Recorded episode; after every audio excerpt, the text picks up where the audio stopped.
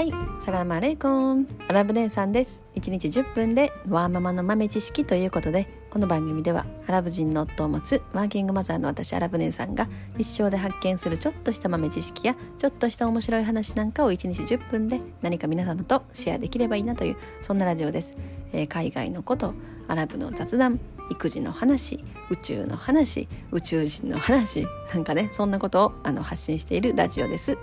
ということでえー本日のお題はですね前回ね前回に引き続きまだシュメールの話なんですけれども、えーシュメール神話のアヌンナキって何っていうねちょっとそんな話をしたいと思います、えー前回の放送回で、まあ、シュメールについてもう少し深掘りっていうことでねシュメールについてもう少し詳しく話をしてたんですけれども今度はそのシュメールシュメール人がまああのシュメール人がいたシュメール文明の中に存在したシュメール神話、まあ、シュメール人が信じてたまあその人類創造の話とか、まあ、そういうことですねおそらく。まあ、今地球の私たちが生きてるこの現代ではまあ宗教ごとによって、まあ、人類がどうやって創造されたのかっていうのはあの分かれてますし考え方もいろいろありますけれども、まあ、この当時のシュメール人シュメール文明にいたシュメール人が信じていたもの、まあ、そういう神話の中に書かれていたのが、まあ、アヌンナキが人類を創造したというふうに書かれてたと、まあ、それがいまだにその今イラクが位置するところに存在した遺跡とか壁画とか、まあ、そういったものに書物として残ってるということでで、まあ、そういうなんか粘土板みたいなものにシュメール人が書き残したって言われるものに、まあ、人類を創造したのがアヌンナキヤみたいなことがね書かれているということで、まあ、それもすごく解読するのはやっぱり難しいみたいで。まあ、その考古学者によってやっぱり解読するその内容っていうのがやっぱ異なってくるみたいなんですね。でまあ一人のその考古学者が、えー解読した結果では、まあ、そういうふうに出ていたと。実際のところはわからないですけれどもでもまあその壁画とか遺跡にねその コンピューターみたいな形のものとかちょっとなんか空飛んでるような不思議な機械とか、まあ、そういったものが壁画に描かれてる、まあ、これは結構その南米のねペルーの方とかの壁画でも結構多いですし、まあ、だから、まあ、なんかあるんやろな。なんか空から飛んで飛んで飛んでた、まあ、空になんか飛んでたものとかあったんやろうなっていうね気はしますけれどもはい、えー余談が長くなりましたでそしたら今日はそのアヌンナキについて喋りたいと思います。えーそのシュメール神話の中に、まあ、アヌンナキが神様やみたいな、まあ、人類を創造したのはアヌンナキやみたいなことが書かれていると。でそのアヌンナキっていう存在は、まあ、約40万年前に地球に来たということでななんなんこのアヌンナキっていうことなんですけどまあその解読結果の中から見見るからには宇宙人だろうという情報なんですよね。でそのアヌンナキはじゃあなんで地球に来たのか？そのアヌンナキっていう宇宙人は なんで地球に来たのか？もうそれはなんか地球の金地球にはたくさんそのゴールド金がまあ鉱山の中に埋まってますたくさんありますよね。まあ、その金をまあ採取する発掘するためにあの他の惑星から地球に来たと言われてるみたいなんですね。でそのもともとそのアヌンナキっていう種族って言ったらいいのかな？がまあいた惑星がなんかニビニビルっていうね呼ばれる惑星らしいんですけれども、まあ、その惑星もやっぱりいろいろ問題が起きててもうねその何十万年以上前の話ですけれども。だからその惑星も大気の問題とか生命絶滅の危機まあ今のそこの地球の温暖化みたいな近い状態ですよねおそらく。まだ私たちはね地球で普通に生きていきますけれどもこれあと100年後200年後この地球どうなってるか今の状態で言ったらねわからないですよね。まあ、だからもしかしたらそういう同じ状況に追いやられた惑星があったのかもしれないですね。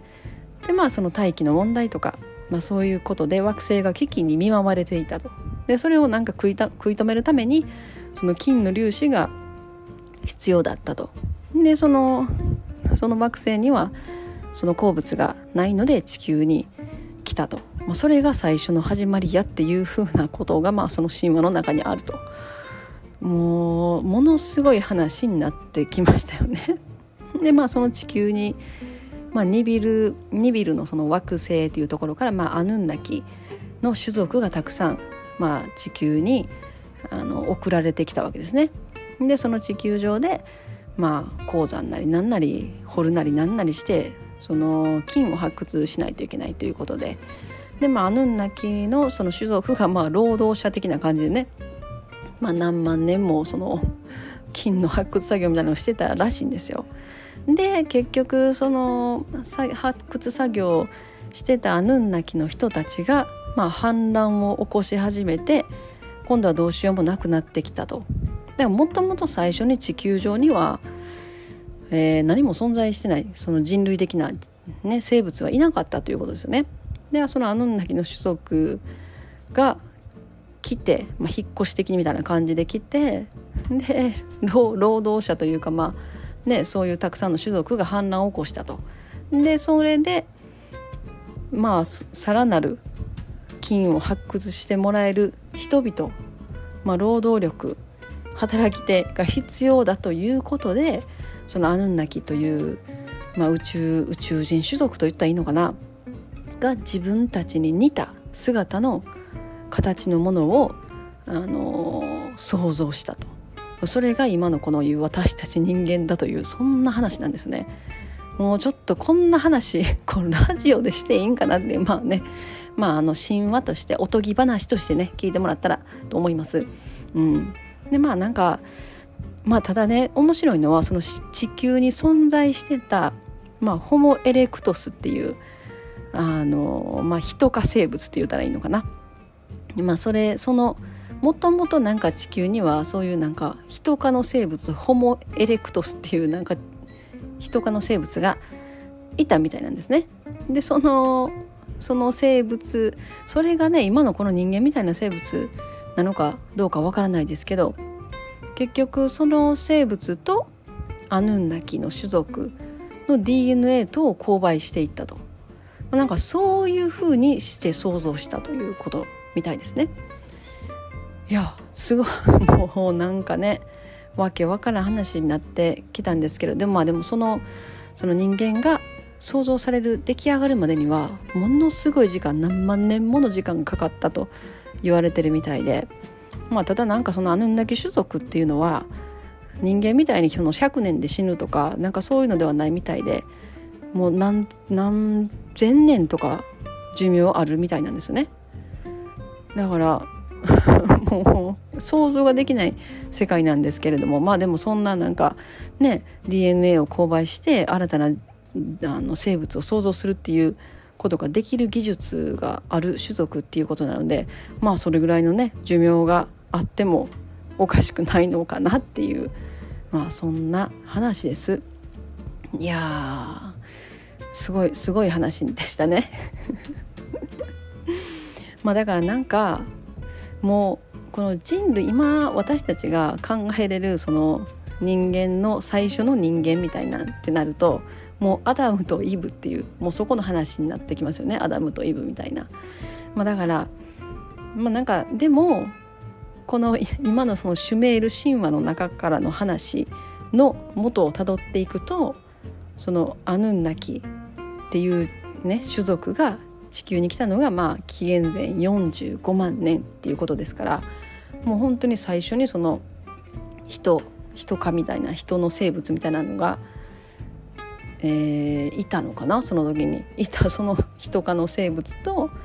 まあ、アヌンナキ種族の DNA を掛け合わせて最初に創造されたその人間が、まあ、アヌンナキ宇宙人説みたいな、まあ、なんかね、えー、そんな話です。